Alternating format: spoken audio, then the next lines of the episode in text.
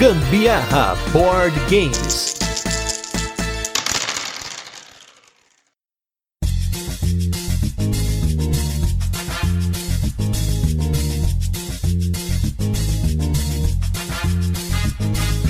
Acho que eu nunca contei pra vocês aqui do Gambiarra que na minha família eu tenho várias pessoas que são pintoras. No caso, a minha avó e algumas tias, elas ousam brilhar nas telas. Isso é lindo. Elas expressam a arte e fazem reinterpretações de outras telas aí já famosas. Gente, que orgulho dessa minha família linda Barbosa. Eu sou a Carol Barbosa Guzmão. E eu sou Gustavo Lopes e esse é mais um episódio do Gambiarra Board Games, o seu podcast sobre jogos de tabuleiro que faz parte da família de podcasts Papo de Louco. E nesse episódio extra, nós vamos falar de um jogo com temática japonesa, do jeito que a gente gosta, mas aí, como a Carol já deu uma palhinha, é sobre arte, é sobre pintura, é sobre coisa que a gente aprecia nas nossas vidas que é de um artista, inclusive baseado num artista top do top, que muita gente gosta, às vezes nem sabe quem é o cara, que é o Hokusai.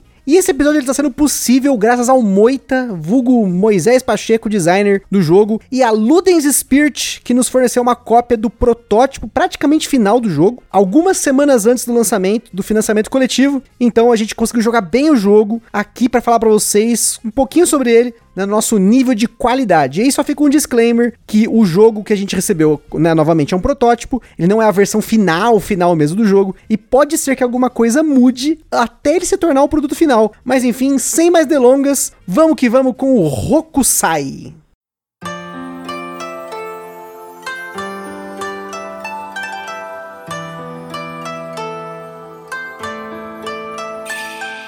Hokusai é um jogo para 2 a 5 jogadores publicado aqui no Brasil pela Ludens Spirit, com partidas que duraram em média 30 minutos por jogador na nossa experiência. O Hokusai tem como mecânicas um rondel de ações, coleção de componentes, bag building, que é uma variação do deck building, que a gente já falou aqui no cast do Altiplano, jogadores com diferentes habilidades e reconhecimento de padrões, que no caso é como você vai dispor as suas obras num display no tabuleiro do jogo. A nossa escala de complexidade ele recebeu 5 de 10, um dos jogos mais pesados de designers brasileiros que já jogamos até hoje. Ele tem várias camadas que interagem entre si e você precisa estar sempre prestando atenção nessa energia entre N diferentes elementos que a gente vai comentar por aqui. Na data desse cast, o Hokusai está entrando em financiamento coletivo, então até o momento que esse podcast foi gravado e editado, nós não tivemos acesso ao preço. Além disso, nosso acesso foi apenas a cópia do protótipo, né? Então, a gente não pode falar dos componentes do jogo final, mas os componentes e a arte do protótipo que a gente recebeu, meu amigo, já podia ser o jogo em si, porque tá extremamente caprichado, de bom gosto, incrível. E como sempre, o Ministério do Gambiarra Board Games adverte a vocês todos, ouvintes navegantes, que os jogos de tabuleiro, como qualquer hobby, podem acender na gente uma vontade de sair comprando tudo, mas a gente recomenda que vocês não comprem por impulso, procurem antes a opinião de outros criadores de conteúdo. Para auxiliar com isso, a gente coloca links na postagem de cada um dos casts lá no, no site do Papo de Louco, e a gente também sugere que vocês procurem formas de alugar ou jogar o jogo de forma digital antes de tomar sua decisão. Em Hokusai, os jogadores são artistas da arte tradicional ukiyo-e, traduzida literalmente como retratos do mundo flutuante. Do ponto de vista de arte, o ukiyo-e é um gênero de impressão em xilogravura e pintura que prosperou no Japão entre os séculos 17 e 19, segundo a nossa fonte de informação mais querida, a Wikipedia.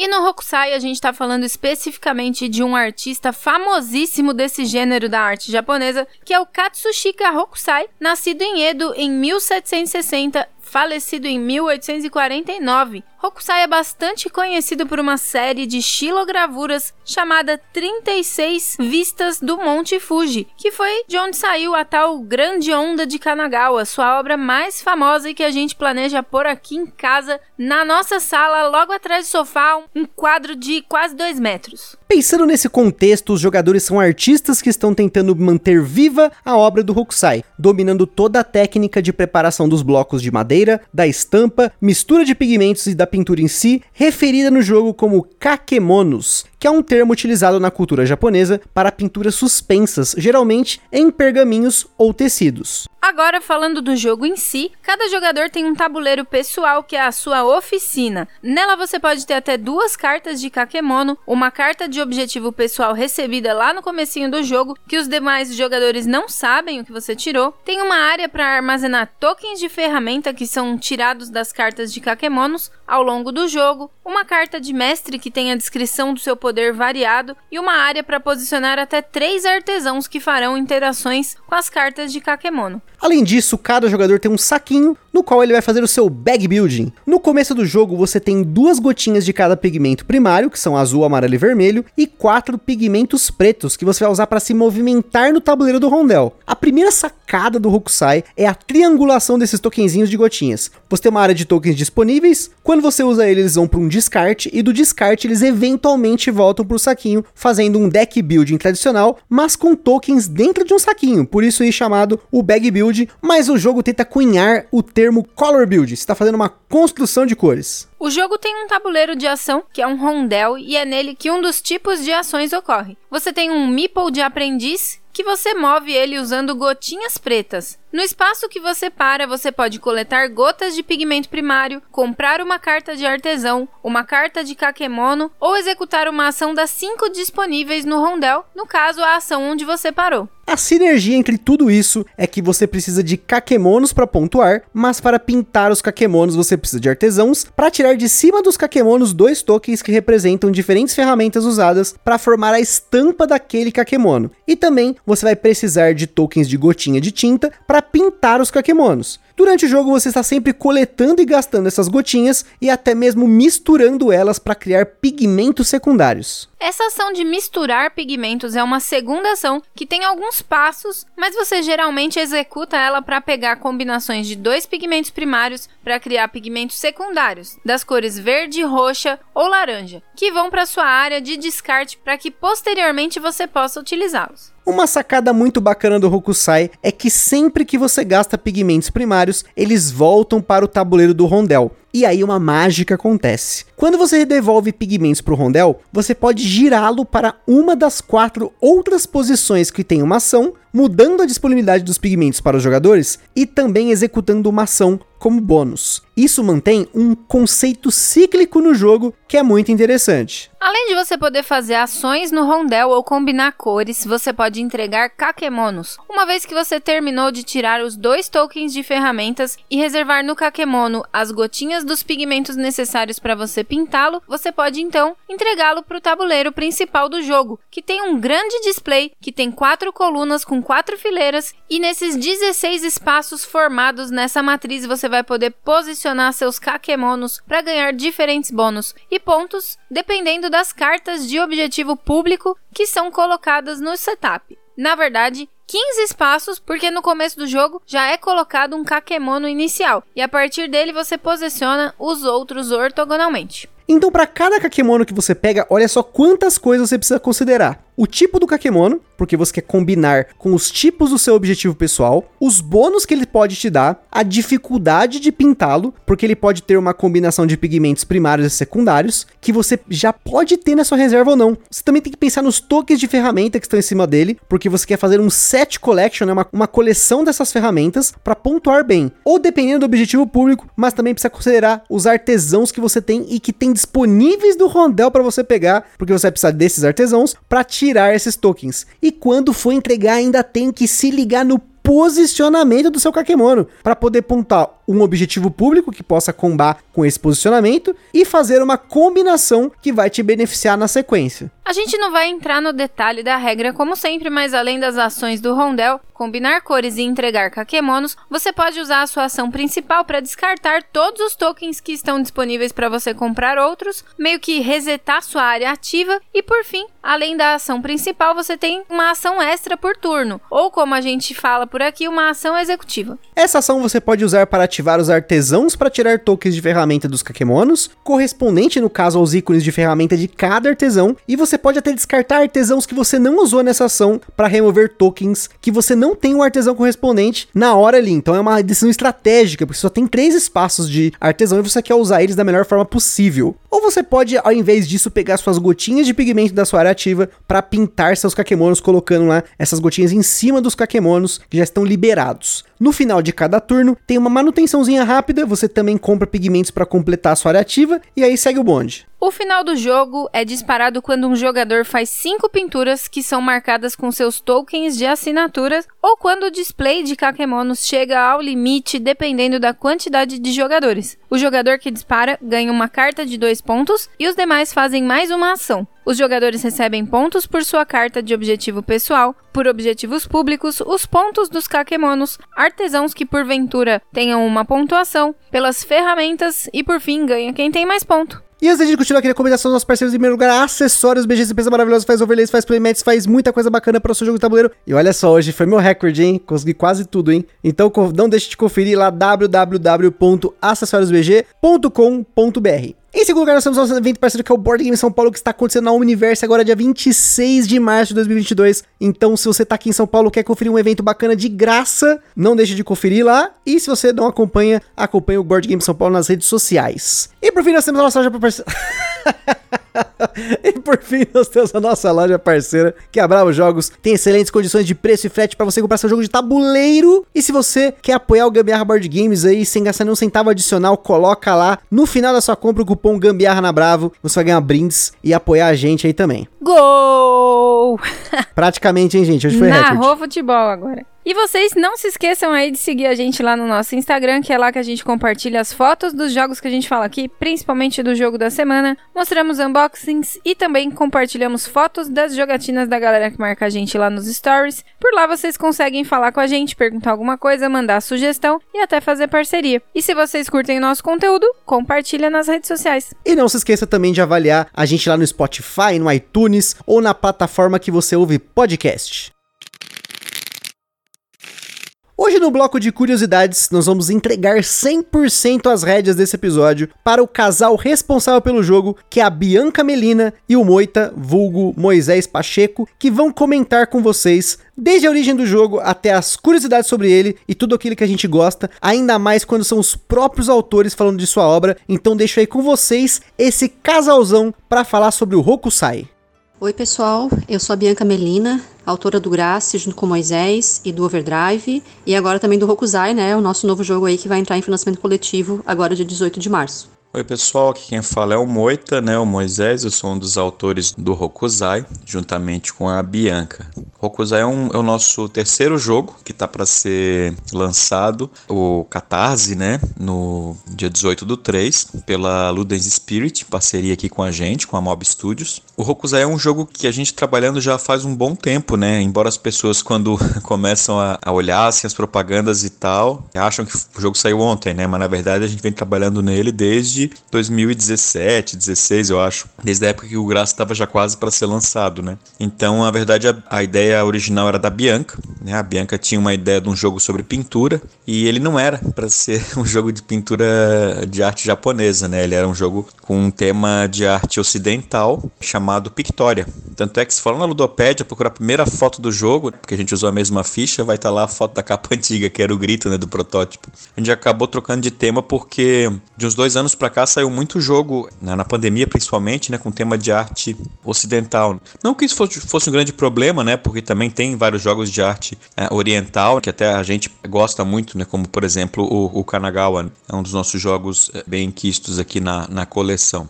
Mas o trajeto dele foi um pouco longo, assim, né, do, do jogo, né? A gente começou a trabalhar com essa questão de deck building, sempre foi a ideia de trabalhar com deck building. Originalmente o jogo era cartas, e era um deck building bem tradicional até. E ele não tinha o rondel, olha só que coisa, né? O diferencial hoje do Hokusai é o rondel, né? e ele não tinha, ele tinha só um display, porque a gente chamava de museu para dispor as cartas. Né? Aí a Bianca tinha sempre a ideia de fazer um rondel meio maluco, assim, meio de movimento, que, que tivesse um elemento mecânico, assim, um gimmick ali, né, de, de mexer e tal. E a gente acabou trabalhando em cima disso, né. Falando um pouquinho mais sobre o desenvolvimento do, do jogo, né, do, do Já teve um fato bem interessante que a gente teve em São Paulo antes da pandemia, e a gente fez um playtest com o Halaban e o grupo dele, né, o grupo de playtests fechado dele, que foi super interessante, porque não por a gente ter recebido feedbacks excelentes, pelo contrário, assim, né, o próprio Halaban, ele sentiu falta de uma integração dos elementos do jogo. Até aquele momento a gente já tinha o, o rondel, mas ele funcionava de uma forma diferente, assim, né, ele não estava muito integrado com o restante, assim, e ele falou no feedback dele que seria legal a gente pensar numa forma de integrar melhor. Aquilo ficou martelando na minha cabeça por bastante tempo, né? Quando a gente voltou de viagem, a gente foi fazer mais um teste, só eu e o Moisés. Foi aquele teste assim decisivo, né? Porque não fluiu. Eu ficava com aquela fala do Halaban na cabeça e sentia mesmo que estava desconectado, né? As coisas funcionavam, mas não estava conectado, assim, né? Não, não existia uma alma no jogo, assim. Então a gente falou naquele momento para tudo. E se a gente colocasse os meeples para andar aqui em volta do rondel? E aí pronto, né? foi o que veio a transformar o jogo no que ele é hoje hoje, assim, com as mecânicas todas integradas, com tudo fazendo sentido temático também, né? E proporcionando, né, um pouco mais de estratégia, assim, porque as coisas elas têm uma razão de, de você fazer, assim, no jogo. Em termos de, de experiência também de game design, né, a gente vai amadurecendo, assim. Por exemplo, eu vejo que o Grace é um jogo eu, pelo qual eu tenho muito carinho, foi o meu primeiro desenvolvimento, assim, de verdade, né? Porque o Overdrive foi mais o Moisés, fui mais, assim, um, uma coautora, vamos dizer assim, uma developer e o Grace foi o primeiro mesmo, assim, que eu concebi, claro, junto com o Moisés. Mas eu vejo, assim, que houve uma, um amadurecimento de um jogo pro outro, né? O, o Grace, ele tem mecânicas muito mais clássicas, vamos dizer assim. E ele reflete muito o tempo também. Naquele momento, nós éramos jogadores diferentes. Nós jogávamos jogos mais clássicos, aqueles euros bem, bem secos, assim. E o Grace acabou refletindo um pouco isso. A gente, depois de um tempo, a gente começou a, a trocar muita ideia com o André Teruia, né? Que acabou fazendo a arte e design gráfico de boa parte do jogo, de quase tudo praticamente. Só a capa do jogo que é o artista é o Orly, que é o mesmo artista do Grace. E a gente acabou optado trabalhar né, com o André assim, porque o André é um, era um amigo já de longa data, né? A gente gostava dele, o André, o André Teruia, né? O game designer aí também, que tá, tá surgindo aí com força, né? A gente tá bastante tempo aí lutando, mas agora estão saindo os jogos dele. E o André, ele deu a ideia da gente trabalhar com um artista, né? Com o Rokuzai, que ele mostrou, né? A arte dele, a gente adorou. Não conhecia muito, só algumas obras. Aí a gente começou a trabalhar com o tema do Kyoe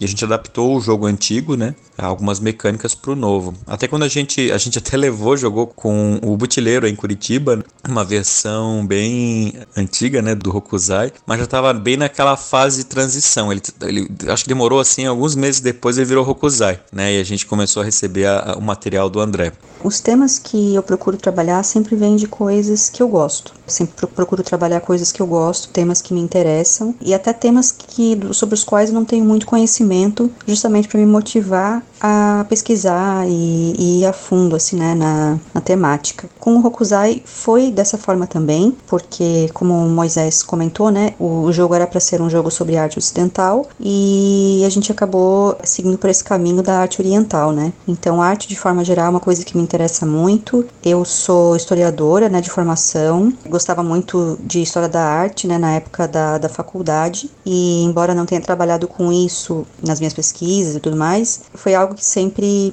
me despertou bastante interesse, assim. Então eu quis levar isso para o mundo dos jogos foi bem legal essa mudança para o tema de arte oriental, porque eu não conhecia quase nada a respeito disso, né? O André Teruia trouxe essa possibilidade, né? A gente, num brainstorming assim, a gente pensou que poderia ser legal trabalhar com isso. Se encaixava bem, né, já na mecânica do, do jogo original, que era o Pictoria. Enfim, a gente foi atrás das obras, de obras que a gente pudesse utilizar no jogo. Então a gente comprou um pack de obras do Rokuzai para poder utilizar, é, tem licença de uso comercial, né? E foi bem legal, assim, porque veio um pacote bem completo, assim, a gente conseguiu, então, adaptar ao jogo que já existia. E aí a gente foi só se aprofundando na, na parte técnica mesmo do Kyoe, na parte filosófica também, né? Porque tem muito disso nesse estilo de arte. E foi bacana, assim, para conhecer e levar também esse tema, porque eu vejo que muitas pessoas não conhecem o Kyoe, não conhecem o Rokuzai, Então, os jogos eles acabam tendo esse caráter meio pedagógico também, né? Que é uma coisa que eu procuro também colocar nos meus jogos como professora. Na verdade, hoje em dia eu sou professora de francês, larguei a história, né? Mas eu sempre procuro aliar essas coisas, né? A esse, esse caráter pedagógico aos jogos. A gente apresentou para Ludens, a Ludens gostou da ideia, né? De trabalhar com ele.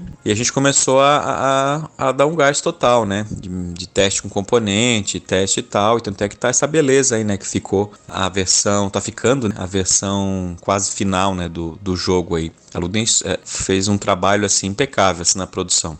Pelo menos eu acho, né? Em termos de mecânica, né, a gente misturou algumas coisas ali. Ele tem um deck build, mas é um deck build um pouco diferente, né? A gente está tentando até cunhar um termo novo chamado color building, que tem isso no jogo ali, porque na verdade você só tem cores no saquinho, né? Fazendo as misturas ali sob a forma de deck building e você descarta muitas cartas para trocar, né, no seu deck. Muitas vezes, né, para fazer as misturas de cores. E a única coisa diferente é que tem umas gotinhas pretas, que são gotas que não são usadas para pintar, são as gotas que a gente usa para movimentar o aprendiz pelo rondel para pegar mais recursos, enfim, ativar ações e pegar novas cartas de obra, de artesãos, né? São cartas que te dão alguns poderes e habilidade de retirar marcadores de ferramenta, né? Mas tudo, tudo no jogo, por mais abstrato que você olhe, assim, pense, ele foi pensado tematicamente. A gente tem os artesãos que basicamente trabalham na madeira e te dão algumas habilidades de forma geral. As cartas de obra que a gente pega, ele vem com aqueles tokens que significa madeira tipo bruta, né? bloco de madeira, eles vão trabalhar nesse bloco e precisa daquele artesão que sabe usar aquela ferramenta específica, para a gente tirar aquele token, né?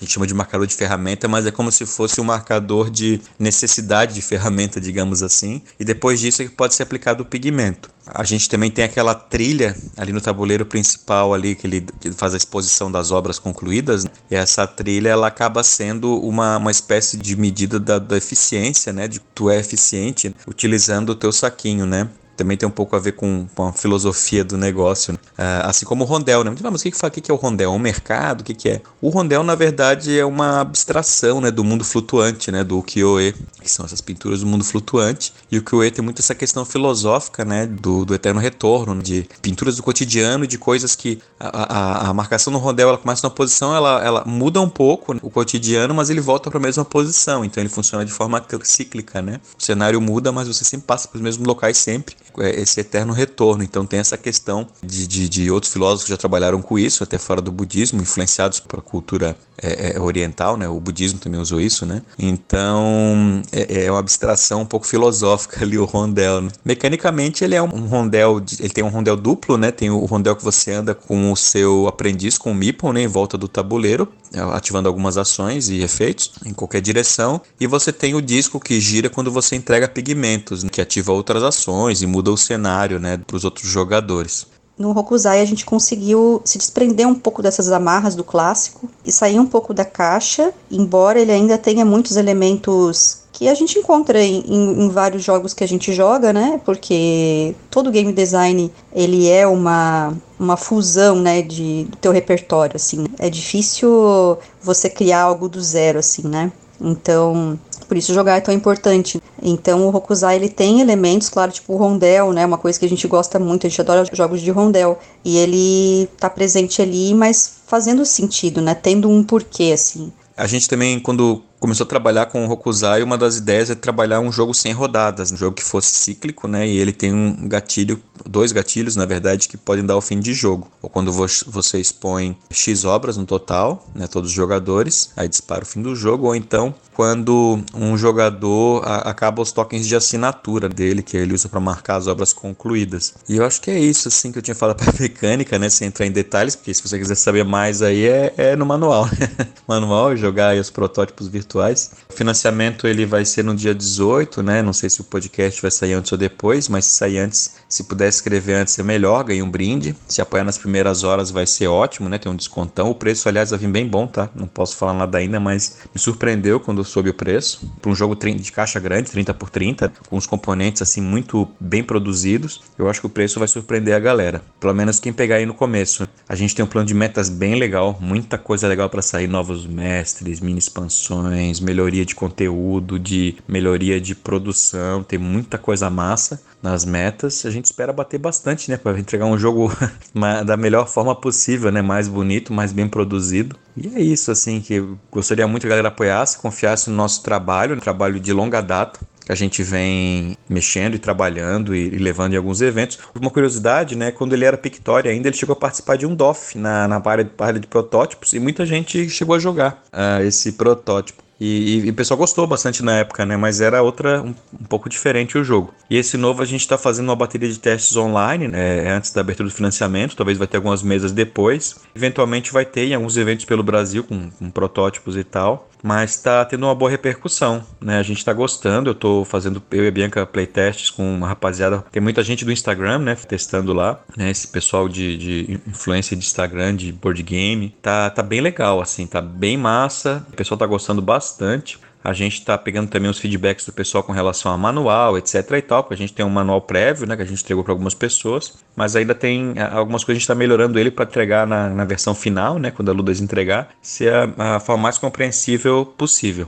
Então, quem gostou da ideia, né, quem procura saber mais sobre o jogo, procura nas nossas redes sociais, na Ludens, saber mais do jogo. Bom, no mais, é, a gente está apresentando o jogo pelo Tempo Utopia todas as quartas e sextas. É só se inscrever junto a Ludens. E é isso aí, pessoal. É, espero que, que vocês possam conhecer o jogo, espero que gostem do jogo. E se gostarem, apoiem a gente lá no Catarse a partir do dia 18 de março. É bem importante pra gente o apoio de vocês. É isso aí, um abraço. Valeu, pessoal. Um grande abraço e tchau, tchau. Só um comentário antes de a gente entrar um pouquinho falar de experiência, comentar também um pouquinho do áudio aqui, é que faz tanto tempo que eles estão desenvolvendo esse jogo que o Moita, na hora de falar dos tokenzinhos de gotinha, ele chamou de carta, porque antes era carta. Então fica aí denúncia pro Moita e um abraço aí pro Moita. Mas é muito legal ouvir dos próprios autores o quanto eles esperam do jogo, o quanto eles batalharam para chegar até aqui, para criar o jogo e já pensando no Catarse, o quanto de coisa que tá para vir. Então, ó, eu não sei quando que você tá ouvindo esse podcast, porque ele tá saindo algumas horas antes do financiamento coletivo, mas é bem provável que você está ouvindo depois, a maioria das pessoas vão ouvir depois, então não deixe de conferir nos links aí, no Catarse e tudo mais, é bem provável que depois, com sucesso, porque já tem mais de 500 pessoas pré-inscritas no lançamento do Catarse, então a gente está bem otimista que isso vai ser um jogão que vai fazer um sucesso. Galera, é sério, essa dupla aí trabalhou muito duro para entregar um, um, trabalho de muita qualidade, viu? O protótipo, eu, eu até agora preciso repetir, ele é incrível. É incrível. O tapetinho que você coloca ali depois os seus kakemonos, ele é de um tecido. Eu não conheço aquele tecido, não sei, não entendo muito disso, mas é de tecido. Aonde ele vem alocado é um material de madeira, tipo um MDF, bem fininho, bem delicado, muito charmoso, muito lindo. Toda a arte é maravilhosa, né? Então, para mim, aquilo ali é um jogo completo. Mas com certeza o jogo final vai ficar ainda melhor, ainda ainda mais maravilhoso, porque é de uma arte linda, incrível. Vou deixar para falar um pouquinho mais das experiências então agora para vocês pegarem não só a maravilhosidade que é esse jogo, mas vocês entenderem como ele também é muito legal de ser jogado. E pensando que quando a gente fala da arte é do game design inteiro assim, né? Porque a gente tem as artes do Hokusai e tem também um pouco de tudo ali que foi feito do design para que tudo isso funcione, né? Que é uma coisa muito bacana. E já falando um pouquinho sobre a experiência, vale dando o que a Bianca e o Moita falaram, o jogo ele tá muito redondo em relação a fluxo. Ele tem um fluxo, alguns no caso, né, que você pega com facilidade, mas é lógico que no começo você vai precisar executar algumas vezes para você entender que tem muitas sinergias envolvidas, como eu descrevi lá na parte que a gente tava falando de regra, né? Na primeira partida, por exemplo, eu perdi numa dessas assim, eu não combei tudo que dava e aí a Carol conseguiu passar o carreto em mim fazendo isso. Ela enxergou na minha frente todas essas combinações de objetivo público, objetivo privado, o tipo do Kakemono, quantos pontos ele faz. Quando você comba Kakemono com Kakemono, quando coloca lá no tabuleiro principal, você pode receber cores secundárias e você já tem que pensar nessas cores secundárias para poder fazer a próxima pintura. Então você sempre fazer isso, fazer isso girar, esse conceito cíclico que o jogo tem de diversas formas ali, é muito importante e é o que me atraiu muito. Da primeira vez que eu joguei, eu falei, acabei jogatina, eu falei, caramba, gente, mas que maneiro isso. Eu gosto muito disso, né? Dessa sinergia, desse círculo que o jogo faz, de você ter uma repetição diversão, mas ao mesmo tempo tem que ter muita estratégia, pensar muito, combar muito, e isso é muito maneiro. Aqui em casa a gente curte muito essa cultura oriental, né? A gente é fascinado por tudo isso que envolve o mundo oriental. Não, não exclusivamente Japão, mas também China, Coreia. A gente curte pra caramba tudo isso, né? E aí, o que levantou aí a ideia é que a gente pretende colocar a onda mesmo de Kanagawa aqui na sala de casa, um quadro atrás do nosso sofá, que a gente vai fazer três anos que, que se mudou aqui para esse apartamento e até hoje a gente não decidiu qual é o quadro que vai enfeitar a nossa sala.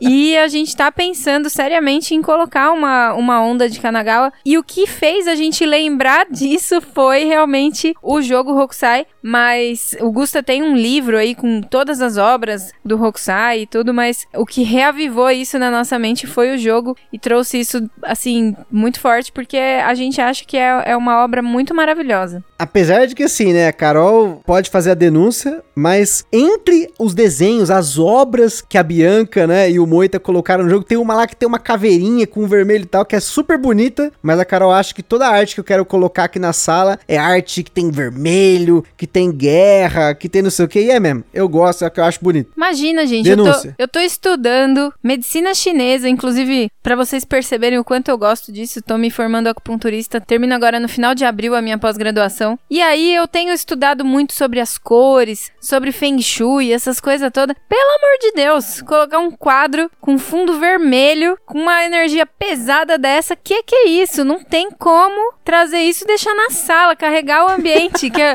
a intenção é que a casa seja um lugar para você ter repouso, ser sereno. Imagina colocar uma imagem dessas. Mas essa onda é maneira, gente. Eu conheço muita gente que tem essa onda no quadro, né? O quadro mais famoso do, do Hokusai. Mas vamos, vamos voltar. Agora, vocês, arte, a gente já falou, vocês já sabem, é lindo, maravilhoso. Vocês vão abrir a página do, do lado do Catarse, vão ver as fotos, aquele rondel bonito, aquela arte e tal. Vocês vão, nossa, meu Deus do céu. Mas a parte mecânica, o jogo. Vamos voltar para falar do jogo. Mais uma coisa que é importantíssima, uma dica para você que for jogar o Hokusai. A ação de resetar os artesãos é extremamente importante, porque você durante durante a partida, vai precisar garantir que você vai coletar os tokens lá para fazer a coleção de componentes. E para isso, você tem que ter artesãos. Então é importante você pensar, pelo menos no começo, eu quero pegar esses tokens primeiro, depois você vai substituir os artesãos, vai trocar, vai colocar outro, vai pegar outros tokens. Ou tem tokens que você não vai pegar durante a partida, você vai aproveitar o artesão que ele tem um ícone também de ferramenta para poder combar. Então os artesãos eles são chave absurda do jogo. Você ignorar o artesão, pegar só o artesão assim a esmo ou mesmo para focar numa arte, depois depois ir lá e buscar outro, você não vai pontuar direito, então é importante você prestar atenção. Tem artesãos que eles têm habilidades específicas que eles te permitem você usar o pigmento de uma cor no lugar de outra. Isso vai te dar uma vantagem muito grande dependendo do que você for coletando lá no rondel. E claro, o seu poder pessoal, você não pode ignorar. Eu confesso que no começo eu usei meus poderes muito mal também, não foi à toa que eu perdi a primeira partida aí, mas depois eu parei de focar no color building, só no color building e prestei mais atenção no meu poder, em como combar isso com os artesãos, a, o posicionamento no rondel. Tudo isso é muito importante para você manter a sua maquininha girando, porque durante o jogo você vai coletar tintas, vai gastar tintas, vai tirar ferramentas, vai colocar tinta na, no kakemono, vai pintar o kakemono e você vai repetir isso algumas vezes, entre 4 e cinco vezes, dependendo do jogo, foi a nossa média aqui, mas em mais jogadores pode ser que aconteça menos, porque tem menos espaço no tabuleiro principal do jogo. Mas você tem que pensar nisso como se fosse um, né, uma roda. Esse conceito cíclico do jogo, novamente eu quero insistir nisso,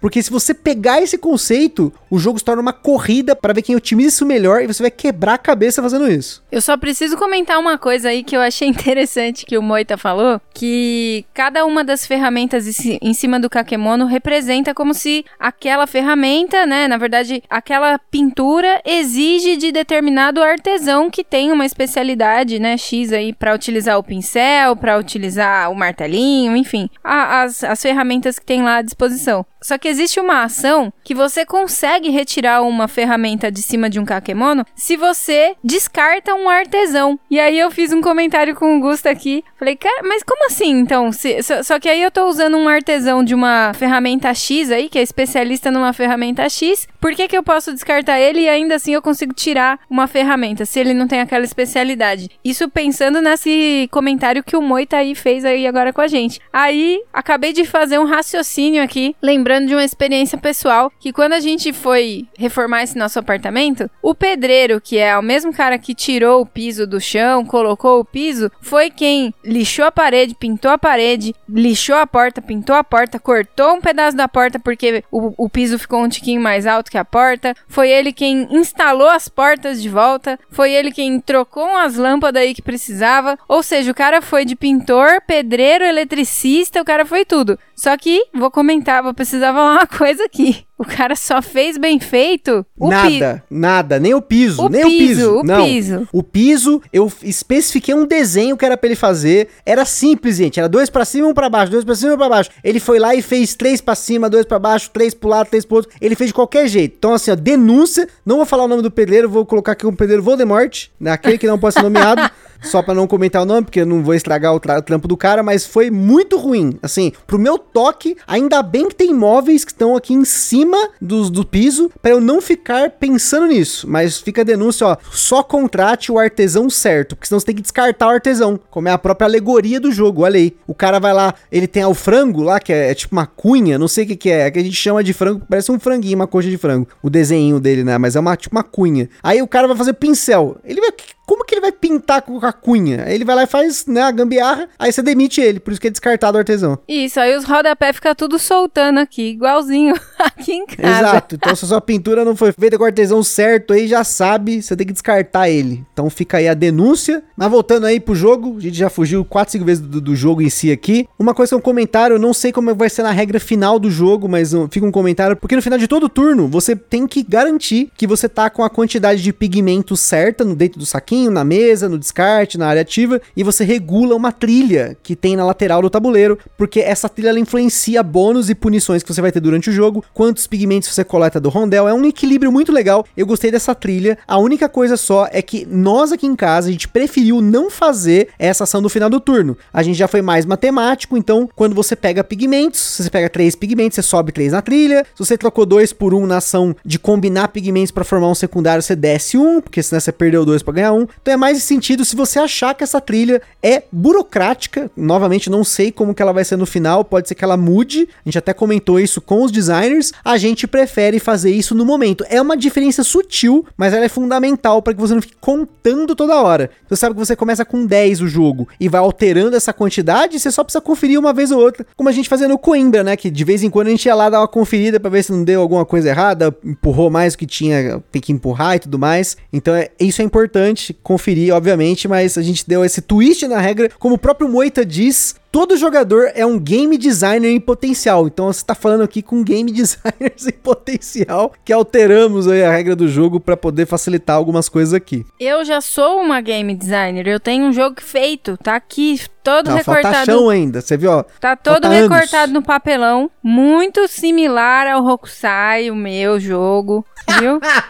tá muito similar. Depois eu vou postar algumas fotos assim, só uns pedacinhos pra vocês verem qual é a cara do meu jogo. Arte feita por mim de canetinha grossa que tem uns ícones lá que não dá nem pra entender o que, que é direito. Na hora você tem que interpretar. Mas é o meu jogo. Bom, quanto ao Hokusai, minha mãe também jogou com a gente e ela gostou muito, achou lindo, entendeu facilmente as regras, porque é um jogo de regras simples, ele é complexo nas suas ações, você precisa raciocinar bastante em relação às ações que você vai fazer, planejamento futuro e tudo mais, mas é muito simples, não tem assim muita dificuldade de compreensão não. A gente aprendeu e jogou de forma muito tranquila. Primeiro eu e o Gusta e depois eu e o Gusta de novo e depois com a minha mãe junto. Foi muito legal, foi todas as experiências, todas elas foram ótimas com o jogo. E olha, sem vídeo de regra dessa vez, tive que aprender com o manual. Fui obrigado a ler o manual inteiro, inclusive revisei o manual várias vezes, porque eu, eu gostei muito de ler esse manual, ter essa experiência, ter contato muito próximo com os designers. Isso é muito legal, essa comunidade de jogos de tabuleiro aqui no Brasil cada vez mais crescendo. Então é muito legal ter o contato dos designers para poder conversar, para poder dar sugestão, para poder ouvir até dúvidas de regra direto. Isso é muito legal. Eu, inclusive, ficou mais uma vez um abraço pro Moito, era 11 horas da noite, no domingo, eu tava mandando mensagem pra ele, ó, oh, joguei o Hokusai aqui, ó, tem uma dúvida aqui, qual é o critério de desempate? Mandando umas coisas assim pra ele, né? E até falando dessa experiência com a minha sogra junto aí na mesa, que foram em três pessoas, a gente não jogou ele em 4 e 5, mas é legal comentar porque o jogo tem 32 Kakemonos no total, eles são divididos em 8 coleções, no seu objetivo pessoal tem 3, e cada tipo, né, de Kakemono tem cartas de pontuação 3, 5, 7 e 9, sendo que 3 só aparece no começo do jogo, então realmente durante o jogo só aparece 5, 7 e 9. Então tem uma concorrência aí, que pode ser que em mais jogadores você tem uma chance maior de compartilhar Kakemonos semelhantes, então pode ser que você tenha uma competiçãozinha aí, corrida para quem pega o Kakemono primeiro, tem que ficar esperto, tem que ficar esperto, mas o jogo é muito equilibrado nesse sentido, tenho certeza que ele tá equilibrado, até caso você estoure a quantidade de Kakemonos pintados, porque tem 16 espaços no tabuleiro, e per um cálculo que a gente fez daria para estourar isso, tem regra para isso, para explicar. Então assim, a Bianca e o Moita cobriram tudo que dava ali, então vocês podem ter certeza que o Hokusai é um euro médio, para quem gosta de euros médios, um jogo mais complexozinho aí, tem aí agora uma opção de um jogo nacional com tema japonês lindo, com artes oficiais aí, como a Bianca comentou, são artes com licença comercial do autor, né, do grande Hokusai. Então fica a dica aí para vocês, daqui a algumas horas, se você tá ouvindo no momento que esse cast saiu, tá saindo também junto o Catarse do Hokusai. Então, se você curtiu, se você curte essa ideia, também procure outros criadores de conteúdo, tem vídeos aí, já tem blog falando do jogo. Como a gente sempre fala, procure a opinião de outros criadores de conteúdo, não compre por impulso, mas o Catarse tem tempo. Você pode até deixar pro último momento, pro último segundo, como geralmente eu faço, mas faça isso com consciência que esse será um jogo bacana para você para as pessoas que vão jogar com você. Então é isso aí, pessoal. Aquele forte abraço e até a próxima. Beijo, gente. Tchau.